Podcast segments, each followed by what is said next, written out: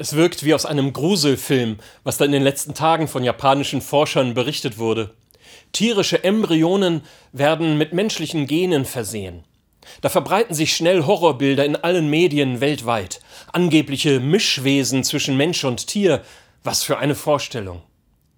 Wenn die Aufregung so groß ist, meine ich, es sollte genauer und sachlicher hingeschaut werden.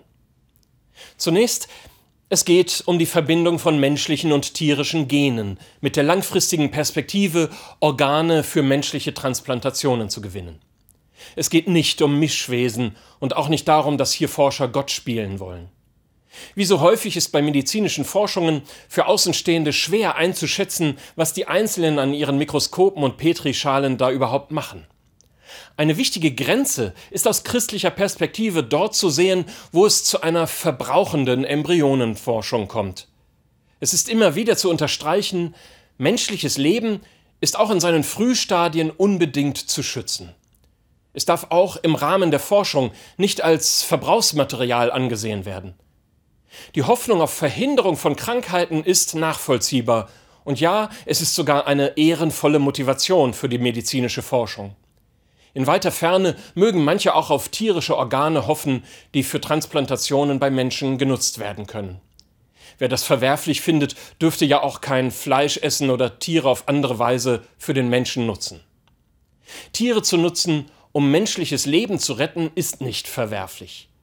Ein klares Stoppschild aber muss aufgestellt werden, wo menschliches Leben benutzt wird, um diese Forschung zu betreiben. Natürlich, All das ist kompliziert und die Aufregung in manchen Medien und Kommentaren zeigt auch, dass nur ein kleiner Kreis auf das notwendige Spezialwissen zurückgreifen kann, um hier angemessen und bis ins Detail die Forschung verfolgen zu können.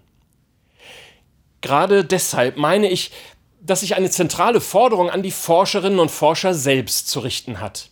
Erklärt uns Außenstehenden immer wieder, was ihr macht. Natürlich gibt es hier Arbeiten in hochkomplexen Feldern, und es dürfte für viele ForscherInnen lästig sein, die eigenen Arbeiten immer wieder zu erläutern. Schließlich ist für die breite Öffentlichkeit und normale BürgerInnen schwer zu verstehen, was da in den Labors überhaupt gemacht wird.